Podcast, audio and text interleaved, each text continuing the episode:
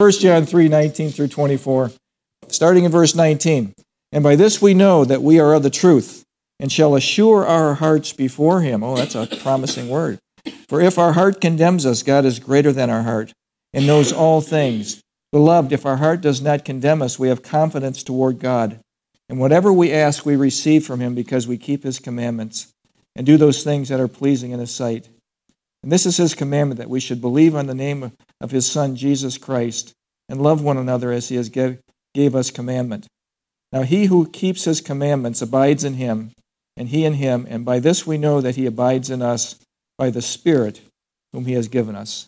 This is the word of God. Please be seated. So, as you know, the theme that you may know that you have eternal life, the theme of 1 John that you may know, not doubt that you may know. And then he's given us some tests to help us to know. Remember, if you keep his commandments, you have love for the brethren, if you obey sound doctrine, sound teaching, these are some of the things that John comes up with. Last week we talked about love marks a Christ follower. And we are to follow the Master. We are to be like Jesus. And what did Jesus do? He modeled love. He taught us to love. And he didn't only do that, he commanded us to love one another. Remember John 13, 34, and 35. A new commandment I give you, that you love one another. In this way, all men will know you are my disciples if you have love for one another. In NIV, it says, You must love one another. Insists that we love one another. He commands it. Now, why is love so important? Why is loving one another required within the body of Christ? And I, we went to Ephesians chapter 4, and we talked about, I believe, that God wants us to walk in unity of the Spirit in the bond of peace. Unity of the Spirit and a bond of peace, and they can only be done when we're loving one another. And that bond actually comes from a Greek word that talks about ligaments holding a joint in place. So I think the unity of peace, that love causes us to have unity, and it's like a ligament keeping us tightly bonded together in, to, to live in unity and, and in peace. How does Satan work against unity? How does he work against bonding us together, against peace? And we talked about it last week, and Cain was our example.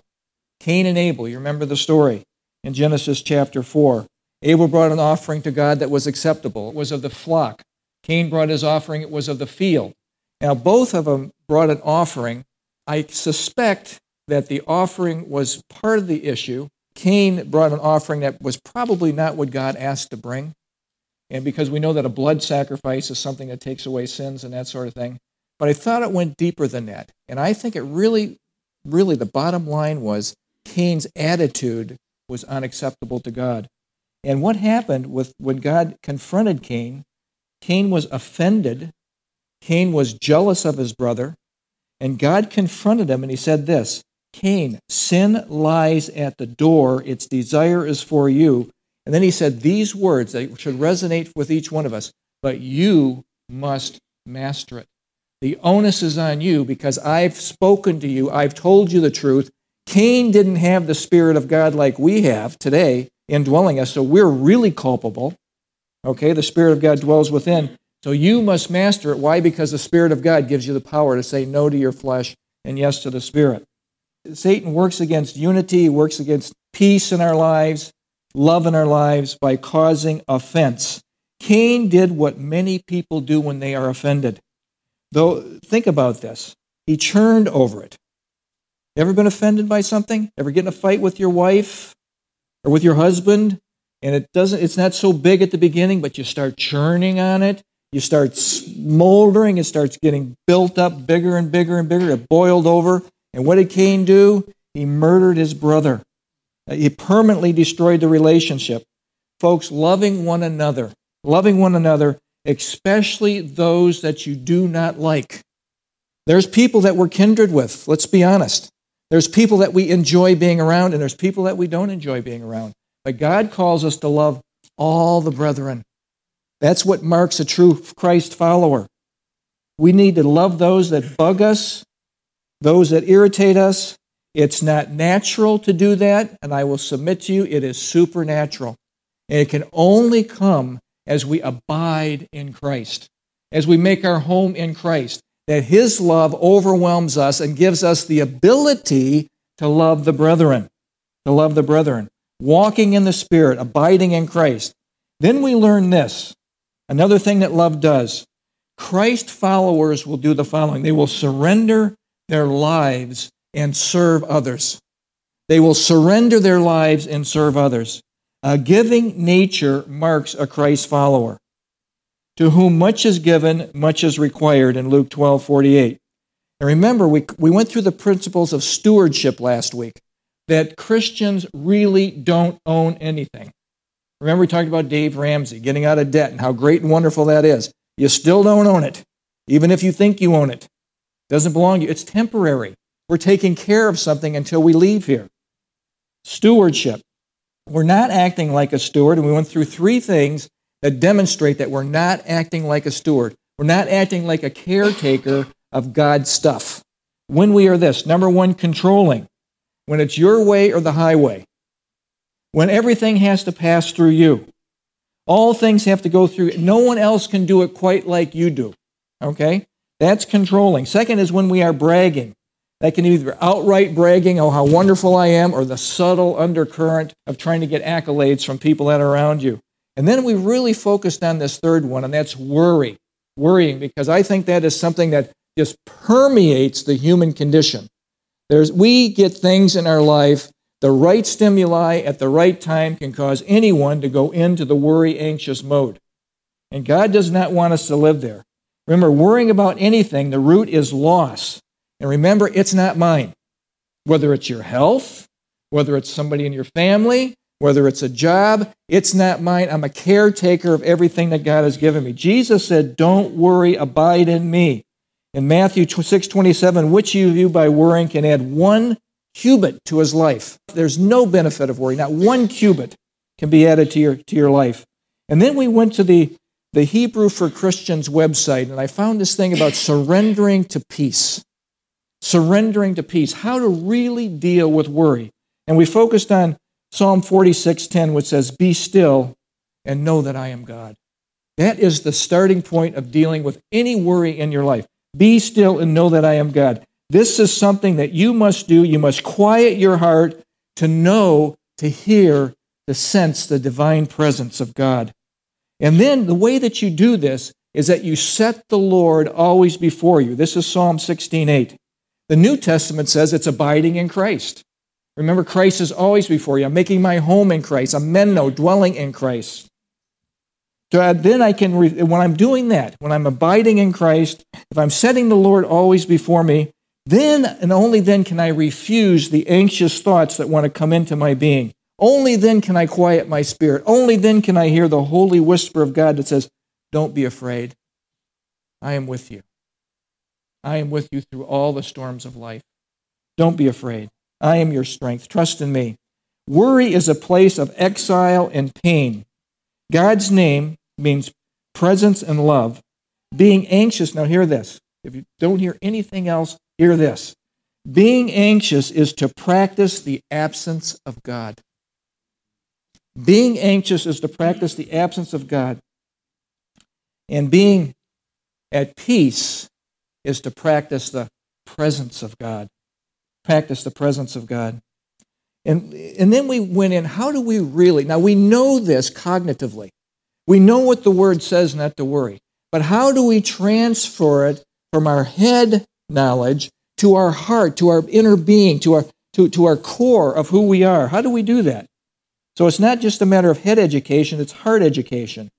Head education, again, seeks, seeks knowledge primarily as a means of defining what we believe, but heart education centers on overcoming your fear by trusting God and experiences His healing. And then this is the way you do it. Please, there's, there's one and only one way to do it, and it is this we must abide in Christ. If you want your worry to flee from you, to experience the divine presence, we must abide in Him. That's something we can do. The Spirit of God dwells in us. Our spirits have been made alive. When you're born again of the Spirit, that, that allows us to have community with the Holy God. God looks at us as pure and holy and righteous. Now we can have community with God. The Spirit of God gives us the ability to do this. He's dwelling within us. And then we set the Lord always before you. Psalm 16:8. And then then be still and know that I am God. Be a good steward of your mind and surrender to the peace of God and do not allow worry to control your life. There might be fleeting times when it comes in, but man, you just go right to Jesus. You go right to abiding in Him. You, you practice the divine presence. You practice on speaking words of truth to yourself and not the lies. Whatever is true, noble, right, pure, lovely, admirable, if anything is excellent or praiseworthy, think on these things, not on the junk that's coming in at you. Now, this week, we know we are of the truth, or we can know we are of the truth. Let's pray. Father, we thank you for this time that you've given us to study the precious, wonderful Word of God. And Lord, we believe this Word to be true from beginning to end, Genesis to Revelation. We believe the whole thing, and we believe that it's a lamp unto our feet, a light unto our path, and that you direct our steps through it. And may we hear from you today, Holy Spirit, what you want us to hear. In any talk, people hear different things that are just geared just for them. Speak to us today, Lord, please. In Jesus' name, amen. So we can know we are of the truth. We're going to say this over and over and over. We can know we are of the truth. John writes over and over, we know. We know in his, in his writings, we know, we know, we know. And that word is gnosko. Gnosko, it means to know experientially. I can experience God and I can be sure, I can be, I can be resolved to know that I know that I know. Now, the question is this. Now, we're all humans. The question is this Does this mean we should never doubt? Never question, never wonder, never wonder if this is all true, this Christian thing? Have you ever doubted? Anybody in here never ever doubt in their whole life? Because if you have, if that's you, I'll just come and rub your head. You put a little on me, okay? Doubt is this. Doubt is to waver in opinion. It's to waver in an opinion. One man wrote this, and this is an honest guy. This is an honest Christian guy struggling. Wrote this. Is it wrong to have doubts about my faith? The Bible says you can't please God without faith, Hebrews 11:6. And that a person who doubts shouldn't expect to receive anything from him. That's James 1 7. This bothers me, he said, since I often struggle with doubt. He's honest. I'm a skeptic by temperament.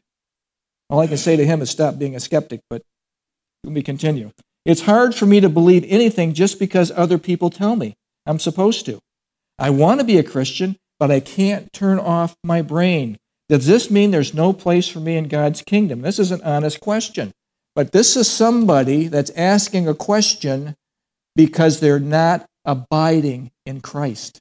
They're not dwelling in Him. That's just a side note. But more on this as we go.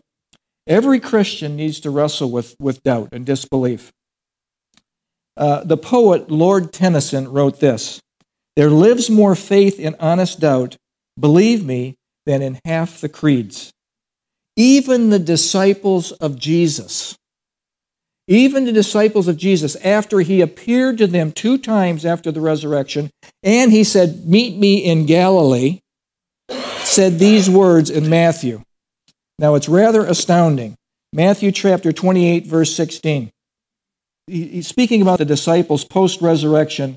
He said this Some doubted. Some doubted. Now watch this.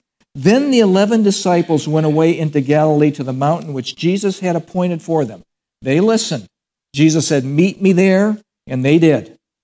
And notice what happens. When they saw him, they worshiped him. Now, this is the first time we see in Scripture where the disciples worshiped Jesus. That's a first time event. You can write that in your Bible if you have a Bible. So when they saw him, they worshiped. They, they, they prostrated themselves before. They're on their face before the God of heaven, Jesus Christ. And then it says this, but some doubted. Isn't that amazing? This is after the resurrection. You know what they needed? They needed the outpouring of the Holy Spirit at Pentecost. All the experience in the world, all the miracles that they saw Jesus do, everything that was wonderful and terrific, being with Jesus, who was perfect and wonderful and loving and kind and gentle. But they still doubted until Pentecost. You think the Holy Spirit is not important? He is essential for our life. He is essential for our lives if we're going to walk this thing out. That gets us to verse 19. When you doubt, know this. We can know the truth by following the evidence. And I want to submit to you when you get into that doubt groove, okay, and any, this can happen to anybody, right, st- right stimuli at the wrong time in your life, and you can start to falter, always go back to the evidence. Verse 19.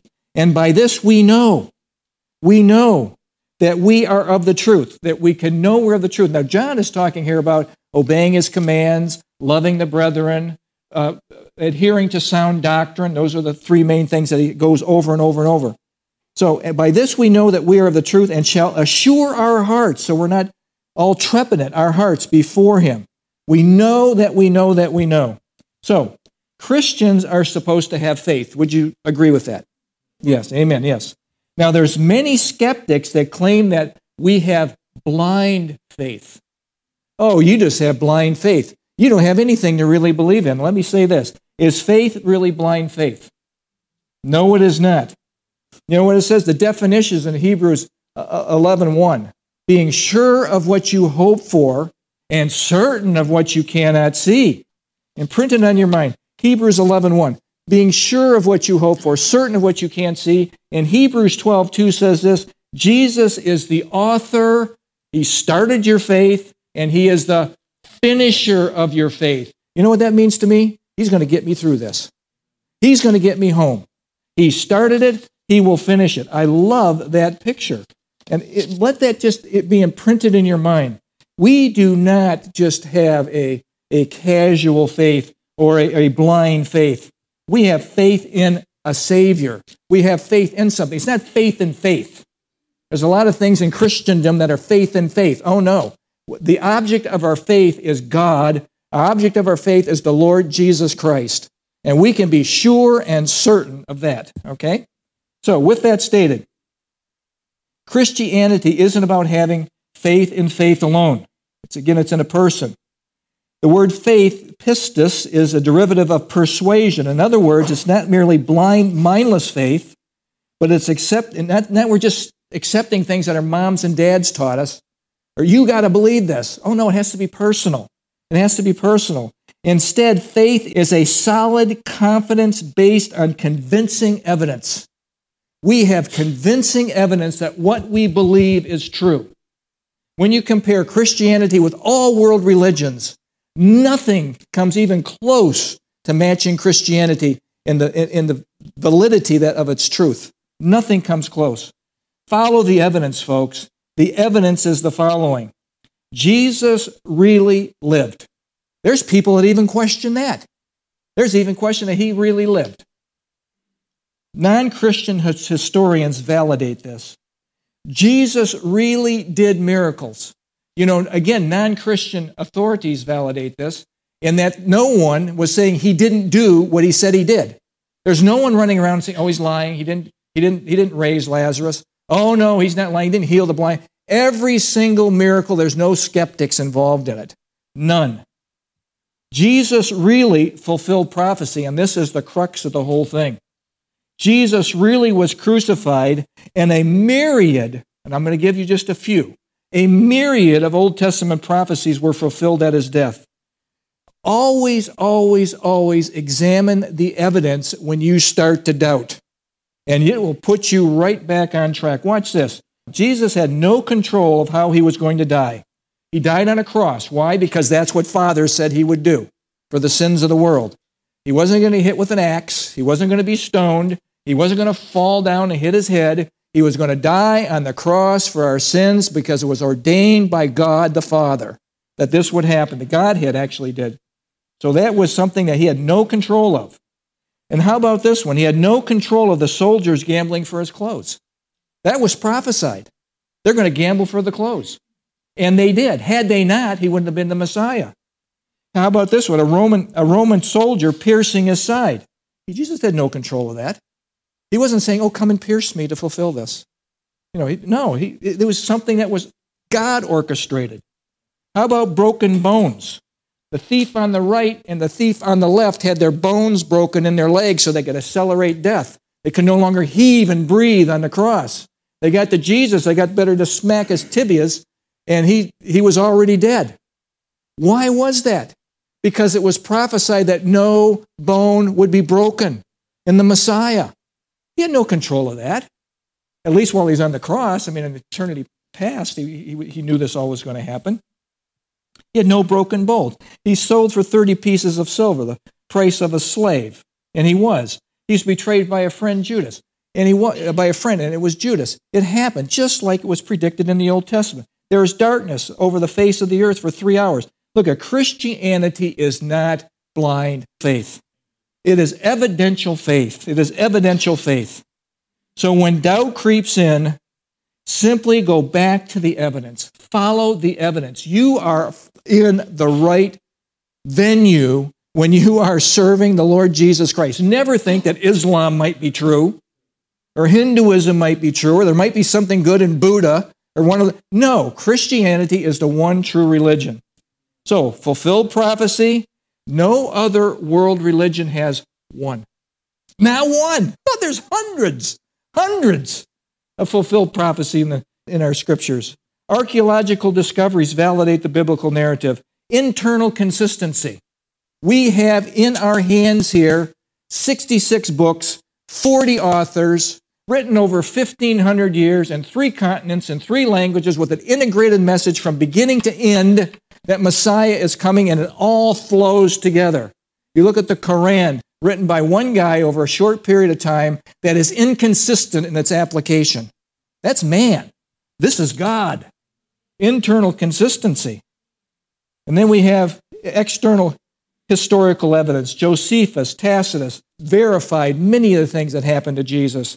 Listen, we do not believe in blind faith, but evidential faith. Amen. Amen. I'm so passionate about this because it really bothers me when someone says that our, our, our faith is not genuine or it's, it's blind. It's, no, it's, it's tons of evidence. So, verse 20 we can know the truth, yet, yet, and this can happen to any, anybody, doubt can creep in. Doubt can creep in. Verse 20 For if our heart condemns us, and, I, and I, I'm suggesting that word has in, in it doubt. God is greater than our heart and knows all things. Now, this is an interesting little place to develop. If our heart condemns us, doubt creeps in. The word condemn is this it is kata gnosko. Kata gnosko. And it means kata is against. So it's against knowledge. To be worthy of blame, reprehensible. Now, how does Satan want you to look at yourself? Blamed, reprehensible, doubting the truth. That's how he wants this thing to go down. Okay? Now, I want to suggest to you when that happens to you, you go back to a basic principle of the choo choo train. Now, that thing's going to come up here, okay? Number one, always remember when you're starting to feel condemnation, when you're starting to feel doubt, you go back to the evidence. And this is what, what drives the train is the mind. The mind. Where is my mind going to be? Facts. I'm going to believe what God says no matter what. What is our what is our saying here? I will trust in the Lord until I die. Not I'm going to trust in the Lord until things get better.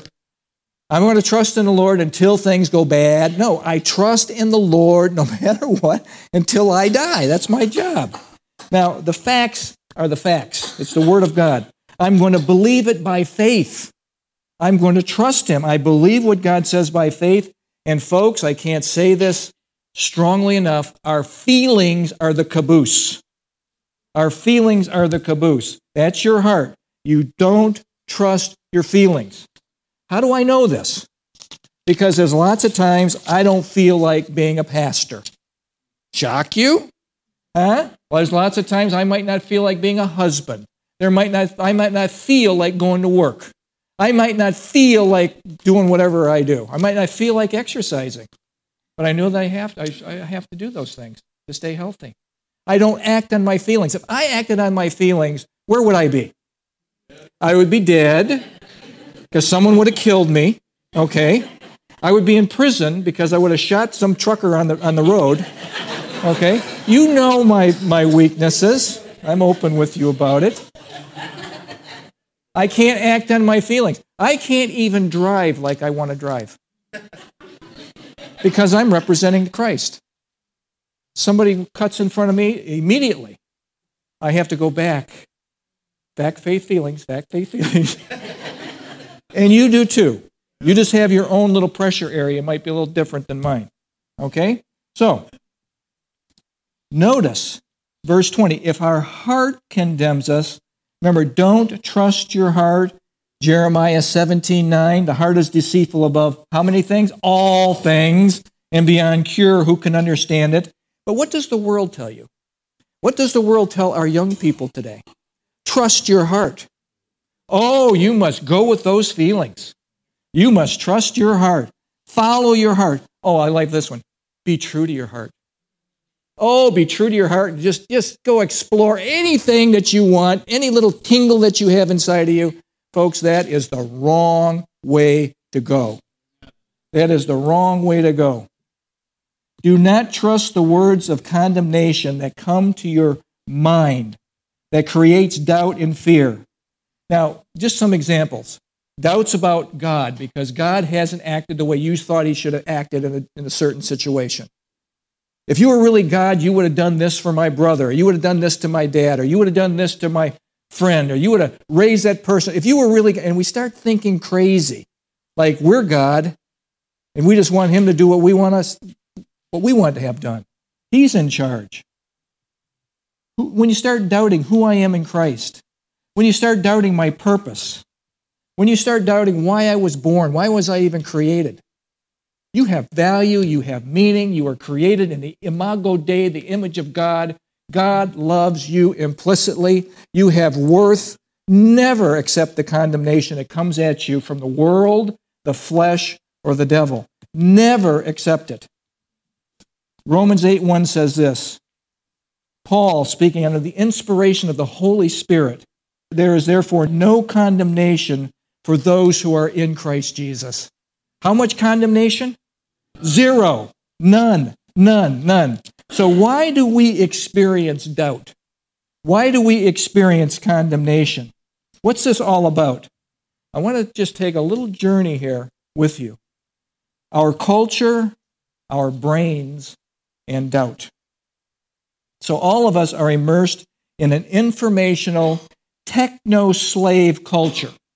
Would you agree? We're all addicted. Anyone who has a smartphone, you are addicted. I am addicted. First sign of boredom, the first little tittle of boredom.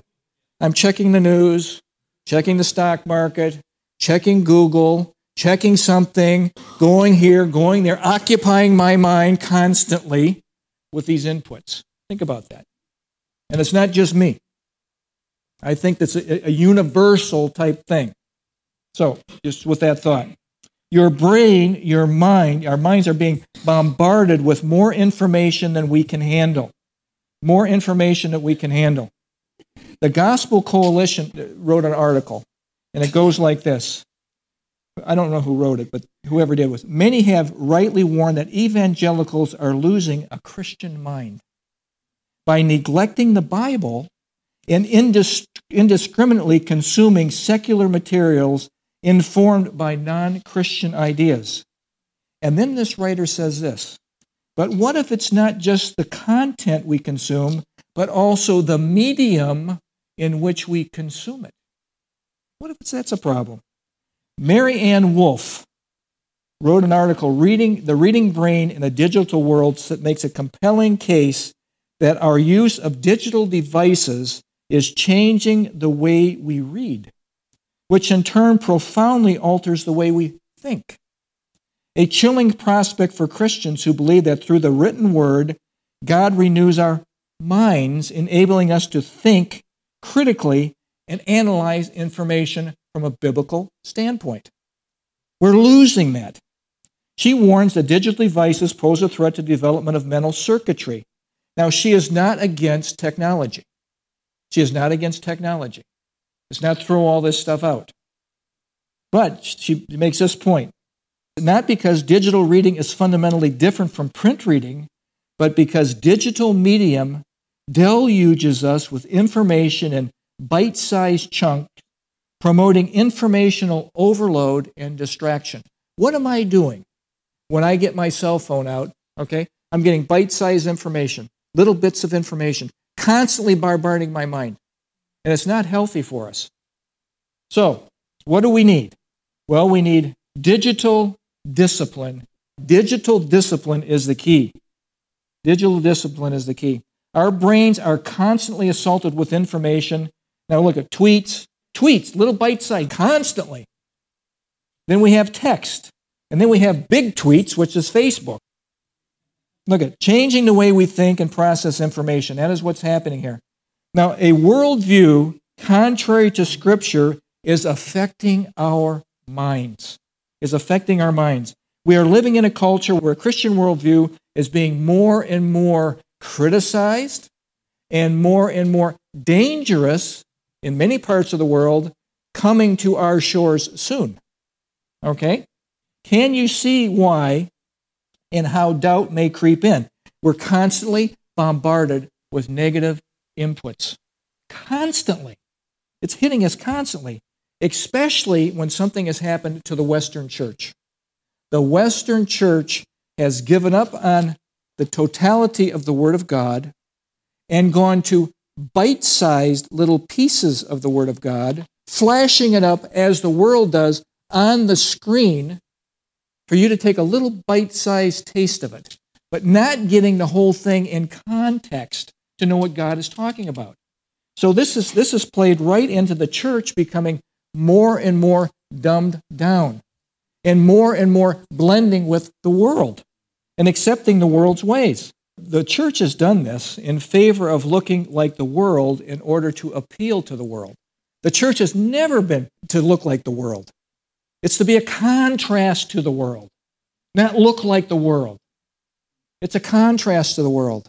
It's a sanctuary where believers can come in and worship God, where, where, where people that are not believers can come in and find out about who the true God is. Now, God's doubt cure, his eraser, our brain overload cure, it's simple, it's not complex. It is, it is we've mentioned it like 12,000 times in, the, in 1 John. Abide in me, make your home in me, spend time with Jesus. This is not an option. This is a daily necessity for anyone to live in this techno slave culture. It is a daily necessity to spend time with God. And not only that, but to keep Him centered in your thinking. Centered in your thinking. Think about this. How, do we do this? Well, you must abide in God's Word, be at home in His Word. Then we are to spend time in prayer. And that prayer, I would suggest to you, is pray without ceasing. That's the 1 Thessalonians 5.16. Be joyful always, pray continually, give thanks in all circumstances, for this is God's will in Christ Jesus concerning you. Pray without ceasing. You know what that means?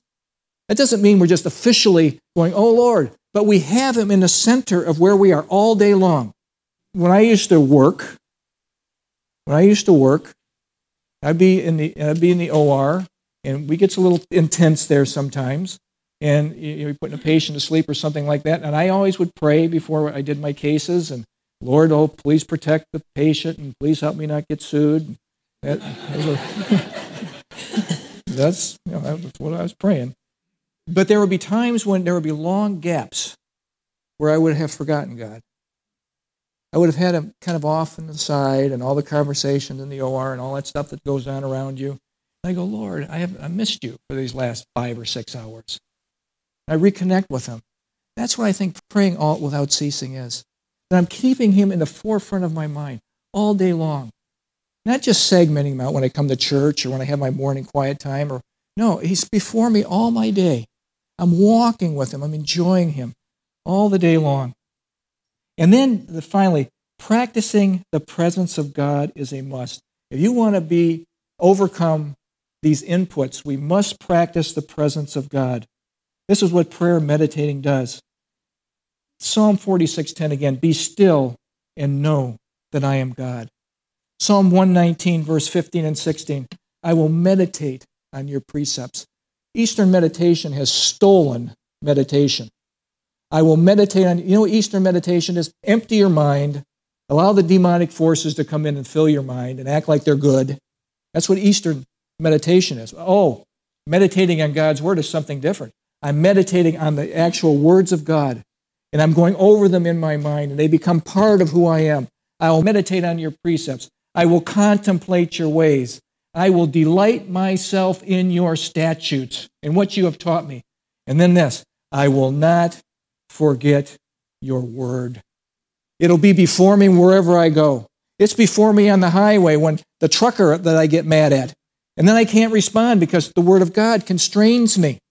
I cannot act that way. There's sometimes when, when, when family members bother you. Your husband ever bother you? You're constrained by the Word of God. Your wife ever bother you? You're constrained by the Word of God. You can't act like you, like you want to act. We have to be different. And finally, our, our last doubt cure is this spend time with God's people. This is not optional either. So many, so many, so many in the church have elected to go to the church of television with Charles Stanley. Now, he's a good teacher, okay? Or Chuck Swindoll or whoever else that you might like. That is not the church. That can be a supplement. The church is body life together. You bring a spiritual gift that is unique to you, to the body of Christ, that, that we need. And you need the spiritual gift that everybody else has. It's to build the body up. When we're isolated from the body, what happens to an ember when it's away from the fire? These all stay red and hot when they're all together. You take the ember away, and eventually that cools. And that's what happens to most people as they get away to their television church. Charles Stanley speaking could be a key moment. I'm having my toast right now. Could be another key moment. I need another cup of coffee. Could be another key moment. Oh, the birds are out in the bird bath. They're taking a bath. Look, honey. Look, honey. They're out in the bird bath. And we're all distracted. Look, there's a place for that. You can't get out or something like that. That's one thing. But to make that your church is not what the church is about. I just hope you realize that. Doubt can creep in at any time. God's eraser will keep doubt away. Folks, we need one another, particularly as we see the day approaching, as it says in Hebrews. And finally, verse 21 through 24 we can know the truth and are not condemned. Again, he's this is a kind of a repeat, but it's not quite. So, verse 21 Beloved. Now he's talking to believers. Beloved. If our heart does not condemn us, that's a third class if. Remains to be seen if. Not if and it is so, first class, but third class. Remains to be seen. If our heart does not condemn us, we have then we, we have confidence toward God. If my heart is in the right place, I can have confidence when I ask God. And whatever we ask, we receive from Him because, oh, watch this, I'm dwelling with Him. We keep His commandments, do those things that are pleasing in His sight. And this is the commandment, the number, number, number one commandment that God has for humanity that we should believe on the name of His Son, Jesus Christ. The number one commandment. And if he gives you a commandment, do you think he gives humanity the ability to do it? Yes, he does. He offers the gift to humanity. And love one another as he has command, as gave us commandment. Now he who keeps his commandment abides in him, and he in him. And this we know that he abides in us, oh, by the Spirit whom he has given us. The Spirit bears witness with our spirits that we are children of God says in Romans chapter 8. So again, there is no condemnation for those who are in Christ. Why are believers not condemned? This is going to Christianity 101, just to review. Most of you know this. So, God placed, now hear this, God placed all of our condemnation on his Son, the Lord Jesus, on the cross. Every last drop of it. All of our reprehensible sins. All of our blame and shame was placed on Jesus. All of our crud was placed on Jesus. All of our filthy sins. And you know what God did? God poured all of his wrath on his own son that I deserved. He substituted for me all of the wrath. Isaiah 53:10 says it pleased the Lord to bruise him or to crush him. Why? Because he loved us.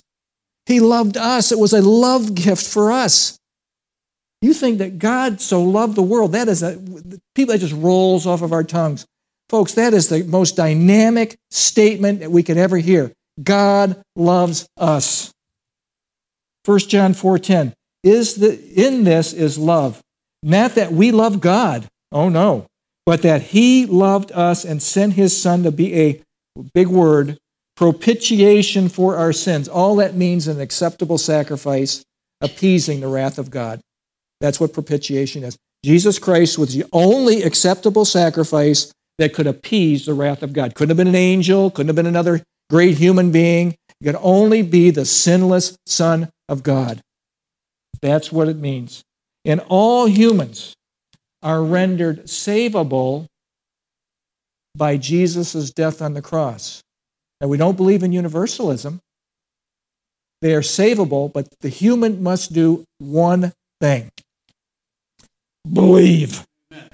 Believe, okay? It's a free gift. Believe, believe this is true. Receive the gift. it's no works involved with that. That is believe and receive the gift of life that he offers us. Let me continue with this. A promise to non doubters. Now, there's a promise here.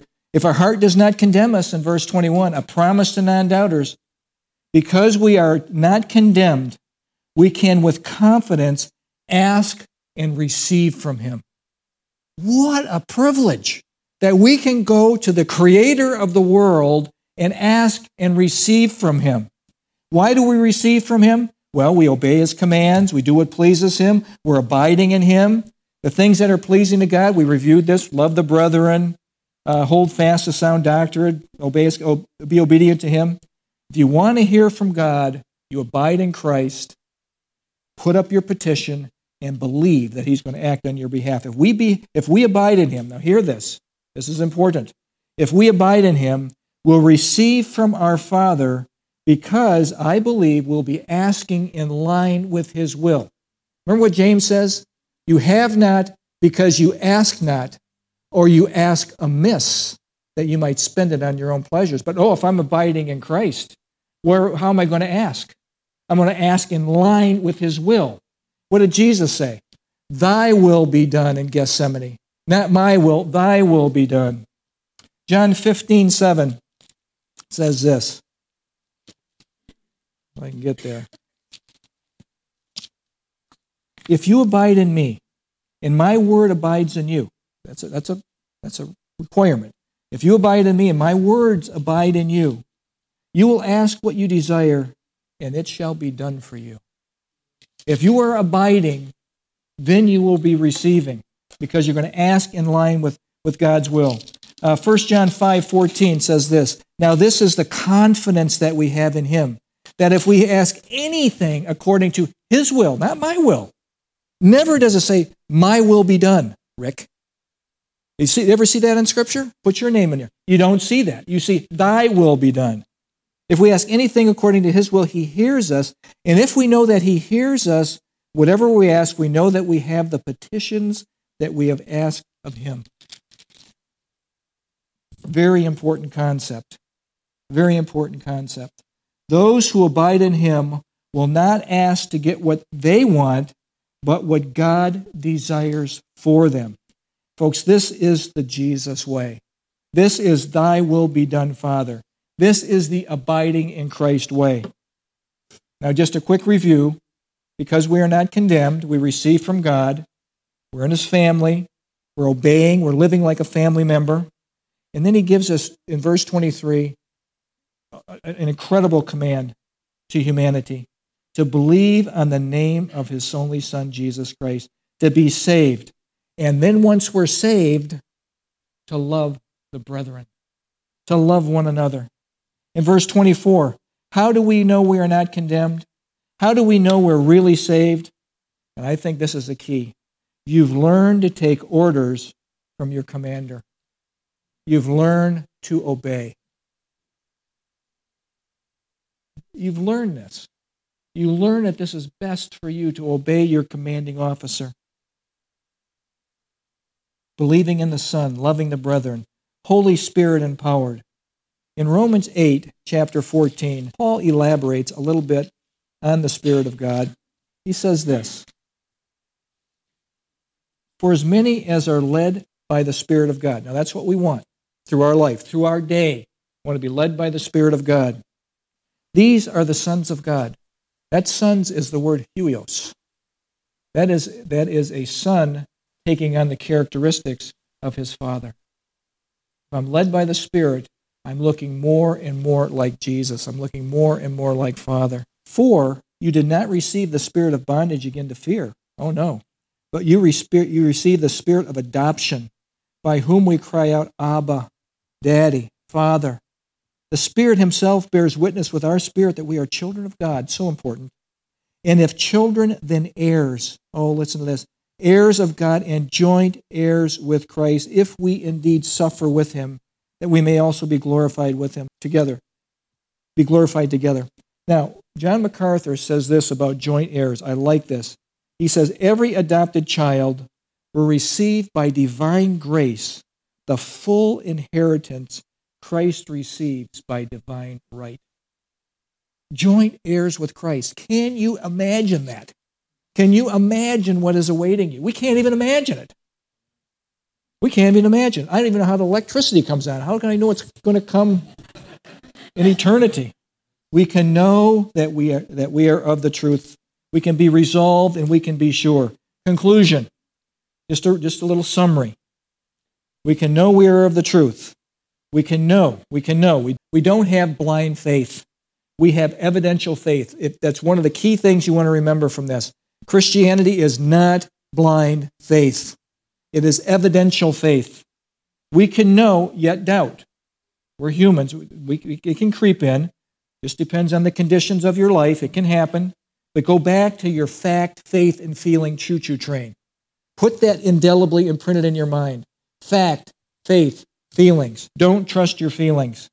And remember your doubt eraser is simply abiding in Christ, abiding in His Word, taking time in prayer, practicing the presence of God, meditating on His precepts, and then spend time with God's people. And thirdly, we can know we are not condemned because we are obeying our commanding officer.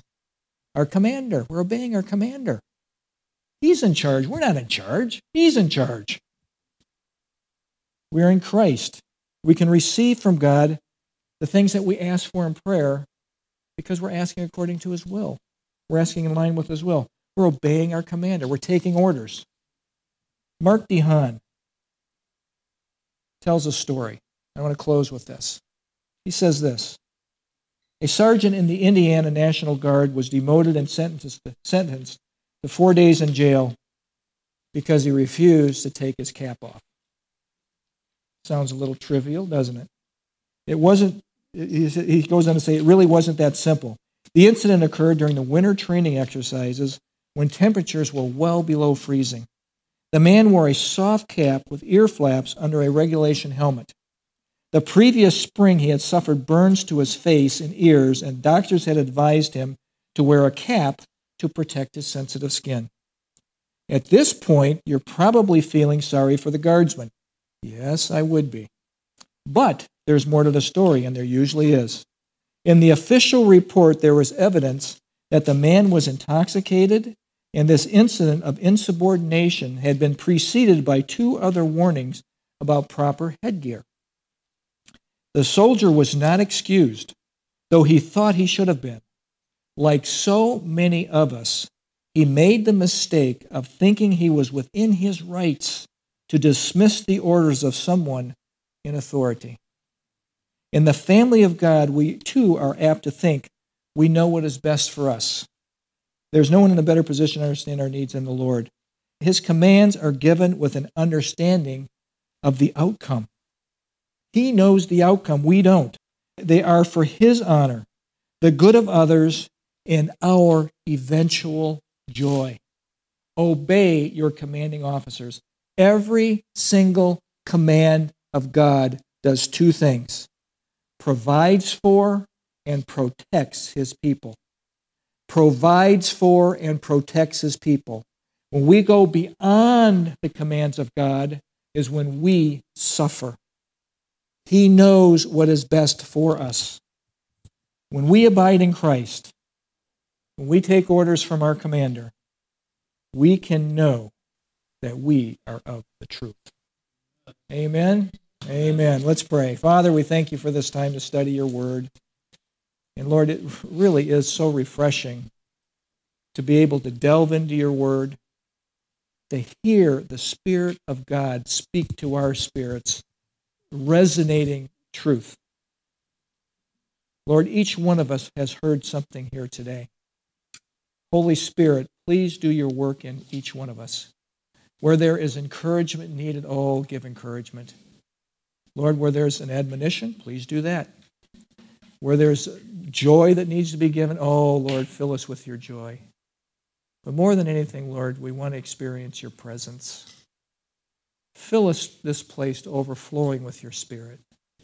Help us to sense the Spirit of God. You have spoken to us words of truth today, Father. And may we live out what you have taught us, not just to be hearers, but doers of the word. Thank you, Lord, for this time. In Jesus' name, amen.